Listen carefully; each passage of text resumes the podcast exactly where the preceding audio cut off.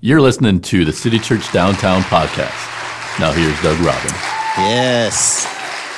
Anybody feeling the glory today?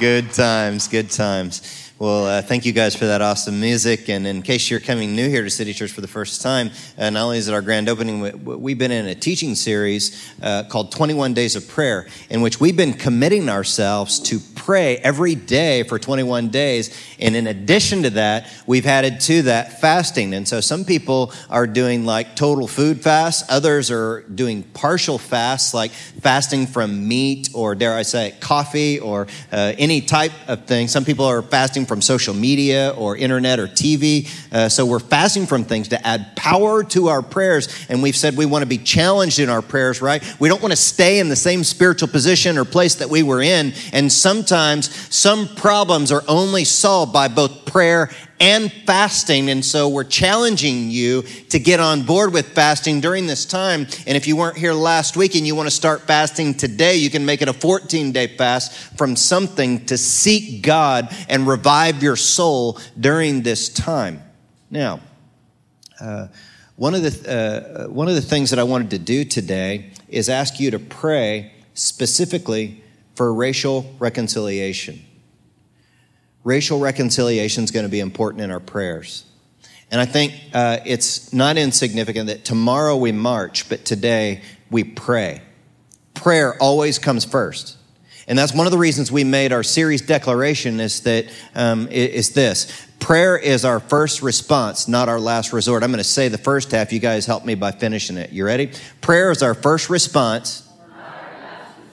Good because we don't want to be that group of people that like only prays when we're in trouble, right? We want to go to God first in prayer and preempt some of the troubles and problems uh, in our lives. And as we pray today for racial reconciliation in our country, uh, some of us would think, well, you know, there was a day when you would say, well, it's not needed to do uh, a church service on racial reconciliation, but then we see things like the shootings in Charleston happen in Charlottesville, and we realize we still have a ways to go, don't we? And so, uh, in order to uh, uh, explore this topic, I've asked from, for some help from my friend Aaron Dockery. Aaron's on the City Church Advisory Board. He's also a teacher here at City Church. And, and in addition to all that, it's his birthday today. So, would you guys give a warm welcome to Aaron Dockery? Yeah, thank you. Let's bow our heads in prayer. Dear Heavenly Father, we thank you for today. We thank you for this wonderful opportunity that we have right now for such a time as this. God, we pray that you would strengthen us, give us courage in our lives and in our hearts and in our minds to do the right thing and to reach out to one another. Bring us closer together for your glory. In your name we pray. Amen.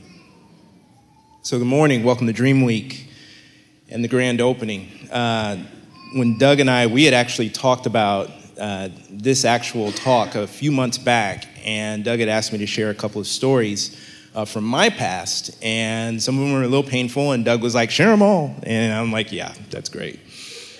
Uh, nevertheless, so when I grew up, uh, I grew up in upstate New York until I was about seven years old and moved to San Antonio, Texas the majority of people that I hung around with or was around was just predominantly black people and a few Puerto Ricans here and there. And then when I come to San Antonio, great diversity, still hung around black people. And quite honestly, the first portion of my life, I just grew up, I just had a distrust for white people. And if you're white right now, don't worry, this story ends a little bit better. My wife is Caucasian, it's okay nevertheless, so I grew up, my racial identity was just largely impacted. I didn't mean to have a distrust for white people, I just didn't hang around them a lot, and so I didn't know them. And my parents would do their best to try and teach me about uh, black history. I'd watch documentaries, I'd watch things on the civil rights movement. I remember the Martin Luther King uh, speech, watching that as a kid, and my parents telling me how bad and awful things were, and that, you know what, I would have to be 10 times better. My dad would just keep telling me, you have to be 10 times better than the next person. You have to be 10 times better than the next person just to even be acknowledged or be accepted. And, and then I would go to school, And I would get A's, and, and I'd be a great student, and then I'd have my black friends tell me, uh, You're not even black. What, what are you trying to do? You think you're better than us? And I wouldn't be accepted by them, and then I'd have other kids who were white who would look at me and they'd say, Oh, that's not a real A. That's like an affirmative action A. You didn't really earn that. And so here I am, I'm, having my identity challenged, and I was just like, okay, you know what? If, if that's gonna be the case, then, you know, I'm just gonna go 100 miles an hour in this direction. I'm just gonna be the best I can be, and I don't care who says what. And, and in terms of love and dating, I, I mean, I remember being told I was too dark, I was too light, I was too black, I wasn't black enough. And you hear these things, you hear these things, and then by about the my 20s, I'm in college and I'm like in super pro black stage. I got my Africa medallion. And, you know, and I had these two like moments, watershed moments in my life that really suddenly everything changed. First moment came, I was taking this American Studies class. And American Studies is the studies of American culture, uh, not just history, but how the culture is formed. And in this class, we started to actually look at all of the races. Oh, I'm sorry, it was based on a book um, by Dr. Ronald Takaki, and it was a book called A Different Mirror. Uh, this book was the second most impact book for my life. The first is the Bible. This book is so critical for me, for me in terms of my knowledge, because it literally changed my thinking for the rest of my life. We studied every single culture within America and all of the travesties and all of the things that those cultures had to endure from Irish American to Jewish American to Native American to Mexican American.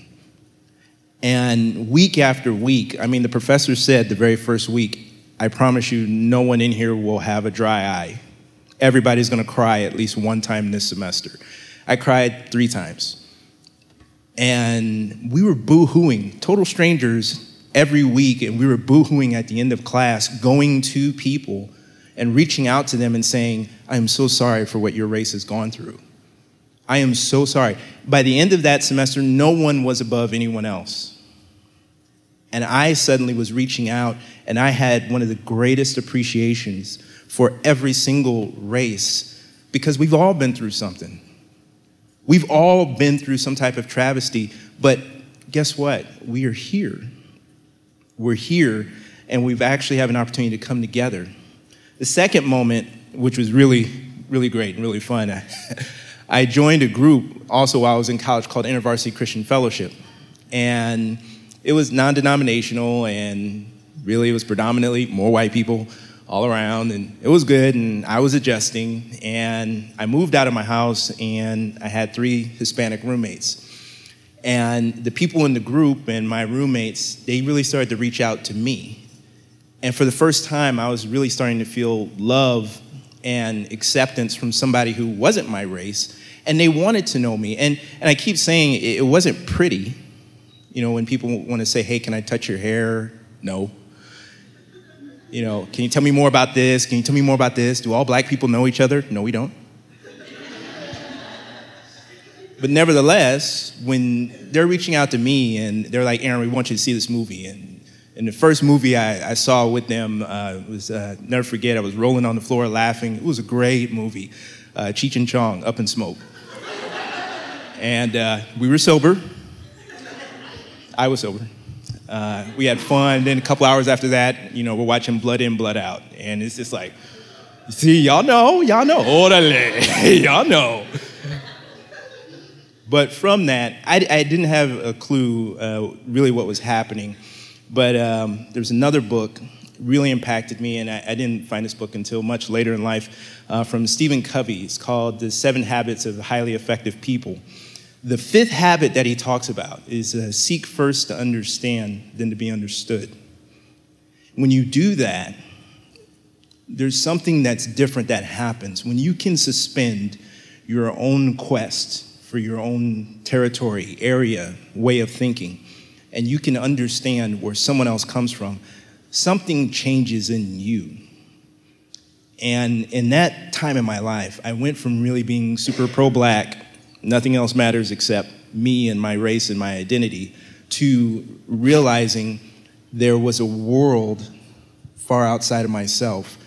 Not only was there a world out there that had the same amount of pain, but there was a world that needed me, not the black me, but me to be a part of it, to be a hand in it. And all of this really brings us to what we're talking about today in terms of reconciliation. And our big idea, where we want to essentially make it in style to reconcile. Because within the kingdom of God, there's purpose within this room, there's purpose within all of us. And none of us can accomplish everything that God has intended for us without the help of someone else that's in this room. So, with that, bring it to Doug. Thank you, Aaron. Aaron. So, I've asked Aaron to hang around just for a little bit to chime in every once in a while as uh, we come to some things that I want to hear from him about. But we want to make it in style to reconcile. I like the word reconcile because that means we're actively doing something to bring people uh, together. But where we start is, is that we want to embrace a theology of diversity because as Christ followers, we're looking to the Bible, the Word of God, to uh, give us the foundation for our lives. And many people would say that they're okay with people from other races until you get to that watershed issue at the grassroots level, which is interracial marriage. You find out what someone really feels about another skin color when someone in the family wants to marry someone else who is different. And what you'll see in a lot of very religious folks, in fact, we saw this in the white supremacists who were marching in Charlottesville, is that they will try and take an obscure passage from the Old Testament of the Bible and twist it and make it say that the races should not intermix. Let me show you one of the passages that they'll use, and that's Deuteronomy chapter 7, verse 3, that says, Do not intermarry with them, and don't let your daughters and sons marry their sons and daughters. They will lead your young people away from me to worship other gods. And I think the last part of that verse is what helps us to interpret it rightly. That is not about different skin colors, but it's about spiritual incompatibility. So, what uh, the Bible is saying there is that don't let your young people be led astray by this uh, particular group of people of, uh, of a pagan spirituality there. Now, we see also in the Old Testament that Moses married a Cushite woman. We see this in Numbers chapter 12. Look at verse 1. It says, While they were in Hazeroth, Miriam and Aaron criticized Moses because he married a Cushite woman. I mean, what is a Cushite woman? Not a cushy woman, but a Cushite uh, woman. That is a woman from the land of Cush. Cush is modern day Ethiopia. So, guess what color Moses' wife was? She was black. Moses had a black wife Miriam and Aaron criticized him for marrying a black woman, and how would God feel about that union or about uh, the criticizing of, of Moses for marrying a black woman? We see the answer to that question in Numbers chapter 12. Look at verse 9. The Lord was furious with them, with Aaron and Miriam, and he departed. And as the cloud moved from above the tabernacle, Miriam suddenly became white as snow with leprosy. So, what we see there is that um, God is pretty angry at this racial prejudice in this point, and he's like, Miriam, you want only white? I'll give you really white skin with leprosy on it. Unless you think that black is always a color for sin and uncleanness in the Bible, we see a clear reference here to something being white and being unclean. So, uh, God is saying, hey, I want you to make it in style to reconcile. And uh, look, I'm a white guy, and I might have a little bit of Cherokee Indian in me. I don't know. I'll find out because for Christmas I got one of those 23andMe DNA tester kits, you know. So I sent it off, and that's that's stuff white people like to do, right? right? We just want to find out all the variations of white that we are. You know, white people love minivans. White people love those bumper stickers that say "My kid's an honor student." We like farmers markets. I mean, I could go on and on all the stuff that we like as, as white people. But I'm a white guy uh, with a white daughter, and if you ask me the question, would you let your daughter date and or marry uh, a guy of a different color? I would have an answer for that. Aaron, my friend here, is a black man. He has a beautiful daughter that's fairly new.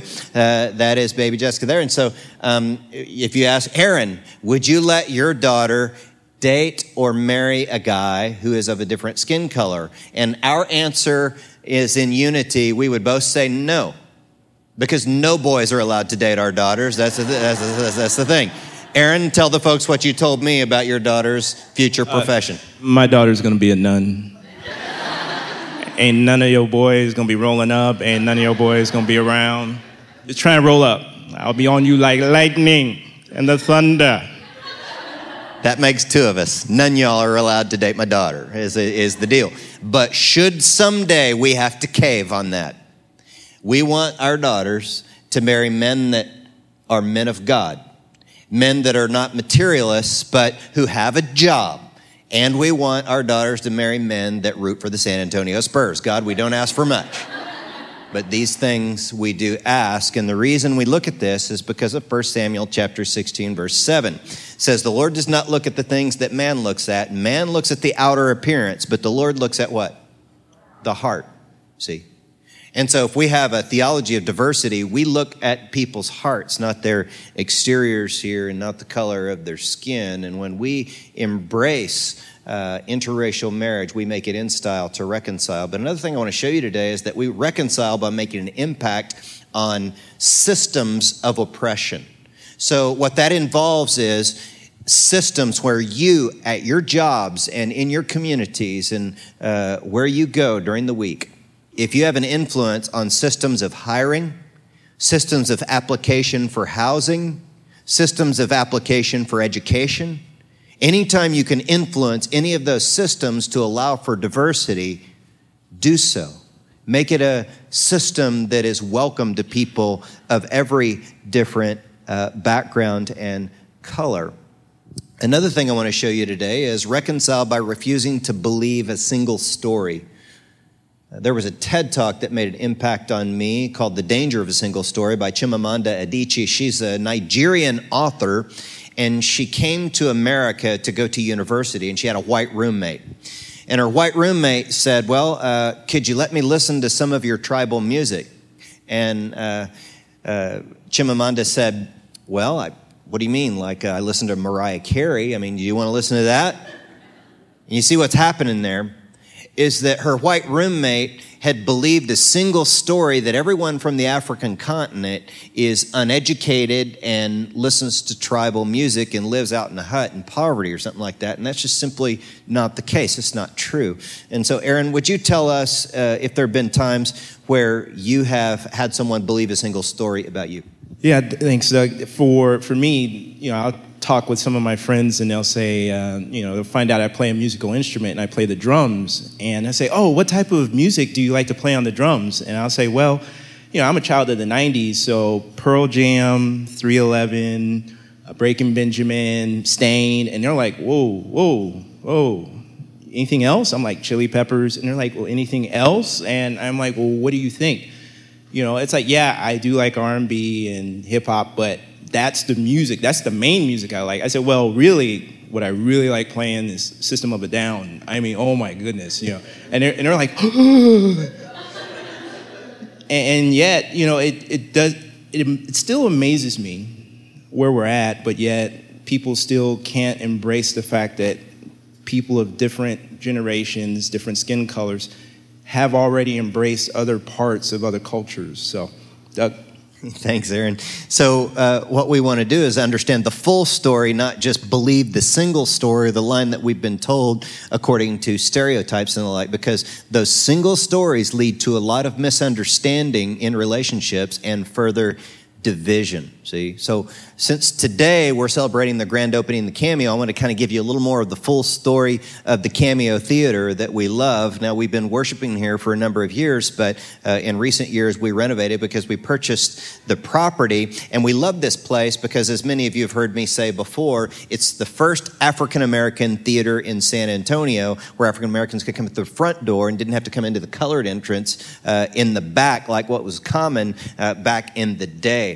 Um, in fact, some of you know that musical greats Fats Domino and B.B. King played right here on this stage, as did Louis Armstrong. Uh, then years later, it became a rock and roll club where Metallica and Nirvana played. I found out this last week that Anthrax actually played up here, as did the Butthole Surfers, and uh, which uh, I never thought I would talk about that band in church, but they like they gave us a shout out on Instagram one day. So, anyways, they played uh, right here. But our building next door, this historically known as the Zumbro building, and that's where some of you are worshiping right now in the video cafe. And in the second and third floors of the Zumbro building, our children are in Kid City right now. Uh, but um, what, what you don't know, some of you, about the building next door is that it used to be a bordello or a whorehouse.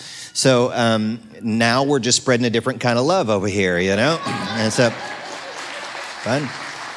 Um, fact, I was talking with a woman in our church that uh, her, she wasn't allowed by her parents to cross the tracks to come to this side of the tracks, on the west side of the tracks where the cameo was, because of the bordello there. And one day she came up and she said, Pastor Doug, can I go up in there? I want to see what it looks like up there. She felt so naughty going up into Kid City, uh, seeing what that was like. Um, but I've had the privilege over the years that we've been here to meet some very amazing people um, in and around our community. And one of those people is Lida Smith. Lida, as a teenager, teenage girl, worked in the ticket booth here at the Cameo. Uh, then she would she would come after school, work 30 minutes in the ticket booth, and then she would go over to the concession stand and work in the concession stand. And that's the men's restroom today. So Miss Lida, I invited her to come to church today, and she came to our 10 o'clock service. And after the service, I met with Miss Lida, and we went into her old ticket booth and reminisced about her days of working the ticket booth uh, here at the Cameo Theater. That was a wonderful time. Um, and then I had the privilege, uh, or I forgot to tell you something that Lida had told me in ticket, about the ticket booth is that she'd work here, she would make $16.45 a week, and then she would get home and her mom would say, hand it over, right? She'd uh, take all the money. But then uh, I met a woman named Nettie Smith. And Nettie told me that she had come to the cameo as a child and she would go to nine cent movies as a little girl. Uh, some of you may not know that Nettie was the first African American female to graduate from the University of Texas at Austin, and she also marched with Dr. King. And so I was very interested to hear, yeah. So she had all these fond memories of the cameo here because she could come into the front door. And just down the street at the Majestic Theater, she always had to go into the colored entrance in the back. And uh, she was she was telling me that one day in recent days she went to a she, she was part of a choir presentation at the Majestic, and so her and her choir group went back to the Majestic, and she actually had to go in the back door again because now the back door is the door to the green room. And she took the program from that choir presentation at the Majestic, and she took it to her mother's grave over here at the historic cemetery, uh, the historic African American cemetery on the east side. She put it on her mother's grave, and she said, Mama, you're never going to guess where I got to sing today. And I thought to myself, brothers and sisters, we've got to make sure this place stays a place where everyone can walk through the front door, right? Yeah. So, Another person that I had the privilege to meet here in the inner city of San Antonio has become a good friend, and that would be Pastor Jubal Garcia, um, who you heard teach here not too long ago. I think I see Jubal back there. Is that you, Jubal? Just kind of wave. There's my brother. I asked him to come, so welcome, welcome back, bro. Um, but so remember that day, Jubal, when I came to Metanoia Church. This is Jubal's church right over here on the inner city west side, and it's primarily Hispanic, uh, uh, even I think more Hispanic than our church, which our church is majority Hispanic here. But um, he said, Well, Doug, would you stand up and say a few words? And so, uh, as I'm about to stand up, he introduces me and he says, You know, Pastor Doug is an honorary Mexican. to which I said, Orale, right?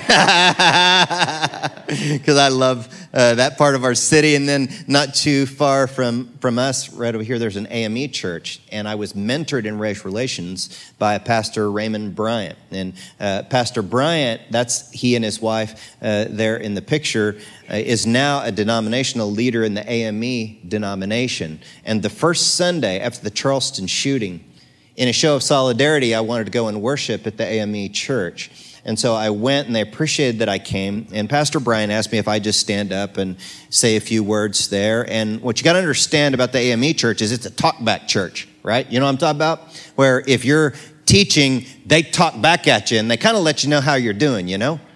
So uh, I stood up to talk a little bit and then I, I, went on one of my normal rants that you guys hear me do from time to time. You know, I'm like, the kingdom of God uh, should be made up of uh, everybody from bikers to bankers. And someone's all, help him, Lord. And then it's like, well, the kingdom of God should be everybody from PhDs to GEDs, right? Someone, I get a few amen on that was like, amen, right? The dude on the organs warming up, you know? And then I, I, I, go full on. It's like the kingdom of God should be made up of every different age, race, and walk of life. And it's like, preach white boy! Dude on the organs like, er, er, you know? Loving it. Fantastic. But what I learned from Pastor Bryant in a unique way is that if we want to reconcile, we reconcile some of us through forgiveness. See, through forgiveness. And they were honoring that day the Emanuel Nine. You remember the Emanuel Nine? A man went into their church and shot them and killed all of them. And that day, AME churches all over this country were mourning from what happened at Mother Emanuel in Charleston. And that particular uh, day, I was thinking about Nadine Collier, and I looked her up because she's the daughter of 70 year old Ethel Lance, who was slaughtered that day. And um, she was at the hearing of the shooter, Dylan Roof. And at that hearing, can you imagine? I want you to just put yourself in her place for a minute. She was looking into the eyes of the man who had just killed her mother. And I thought, what would I be thinking? What would I want to do if I was standing there looking in the eyes of the man that shot and killed my mother? And I can tell you this that my reaction would not have been quite as godly as hers. And I want to show you what Nadine Collier said on screen. She said, You took something very precious from me. I will never talk to her again. I'll never ever hold her again. But I what? Forgive you and have mercy on your soul. And look, if you've been the victim of racial profiling or racial crime or hate or racial slurs, I want you to look at me just for a minute. The way you can make it in style to reconcile is to look into someone's eyes and forgive them. And what I want to do is an exercise that we do in recovery very often. I want you to imagine just for a minute that I'm the person who oppressed you and hurt you. Can you imagine that person just for a minute? And imagine it's me. And I want to say something to you. I want to say that for every system I've created that's kept you down, I was wrong. Will you please forgive me? For, for every racial slur that I've spoken towards you that made you feel demeaned, I was wrong. Will you please forgive me? For my act, racial actions, just uh, uh, those that were intentional and also the more subtle microaggressions that just jabbed at you and wounded you in your heart. I was wrong. Will you please forgive me? And so, could together we say those words? I forgive. Ready? Here we go. I forgive. And isn't there healing in forgiveness? See, the reason that you and I can forgive is because we've been forgiven by God. The whole gospel is about making it in style to reconcile. It's being reconciled to God. That's why Jesus came. The whole scripture is about that. Because all we like sheep have gone astray, the Bible says. We've all sinned and fallen short of the glory of God. And so, uh, all of us, all of us, like sheep, have gone astray. That means black sheep, white sheep, brown sheep, every kind of sheep has gone astray, right? But the beauty of the gospel is in Galatians chapter 3, look at verse 27. And all who have been united with Christ in baptism have been made like him. There is no longer Jew or Gentile, slave or free, male or female, for you are all Christians. You are all one in Christ Jesus. See, we're brought together as one family. And perhaps someone wants to receive that today. So during our prayer moment, we're going to invite you guys, if you'd like, if you feel comfortable to do so, to come and literally kneel at the front and pray for racial reconciliation, but some of you are praying for all forms of reconciliation. Someone here today, in your 21 days of prayer, it's like your marriage is hanging on by a thread and you want to pray for reconciliation in your marriage relationship. Others have estranged teens or children. Uh, others of you are struggling with some type of an addiction and you want to pray for God's freedom to come in your life and help you. Others of you are spiritual investigators and you don't even know if God is legit or for real or out there or on Jupiter or on earth or where he may be. And perhaps you want to come and kneel and pray and say, God, if you're really there, I want to be reconciled into good relations with you. Some of you have struggled and made sin mistakes, and you'd be the first one to raise your hand and say, God, I jacked up. And you may want to come and humble yourself before God and say, Look, God, I want to come back to you. I'm your child. I've strayed away, but I want to come home today. And so come, kneel, and pray. So let's stand together as we worship. Some of you who feel comfortable to do so and compelled by God's Spirit, join me at the front to kneel and pray. Lord, just for a little bit, we want to bask in your presence and enjoy it. And I thank you for some who are uh, kneeling here who have like connected with you and experienced you in a fresh way. Like perhaps they've not felt you or sensed you in a long time. And Lord, one of the things that we know about you is you're like a good father. So when we come before you in prayer, and we ask you for a fish, you're not like going to give us a snake or something. Or if we ask you for an egg, you're you're not just giving us a stone. You're so good. You're so good to your kids. And today you're like collecting tears in a bottle because our hearts are so important to you. All of our hearts. Your sheep are ones that sometimes you have to pick us up and carry us through things. And I pray that by your Spirit, you would carry us through some of the trials that some of us are enduring. And others of us that have known you and known you for a long time, I pray you'd revive our hearts, that we would uh, remember the significance of the cross and pick up ours and follow you. And sometimes it won't always be in vogue and easy to seek reconciliation, whether it's racial reconciliation or marriage reconciliation or just friendship reconciling. But I pray that we'd be a people that leave our gifts at the altar and go and make things right. That we don't just sit, but we go. And I thank you for all that you're doing in our church and among us. You're restoring us, not just restoring buildings, but restoring our hearts and our souls. And for that, we give you ultimate kind of credit. You're just so over the top good, and we can't thank you enough. And we pray all of these things in the name of the Father and of the Son and the Holy Spirit. Everyone said, Amen. Well, you guys can go ahead. Thanks for listening. For more information, visit citychurchdowntown.com.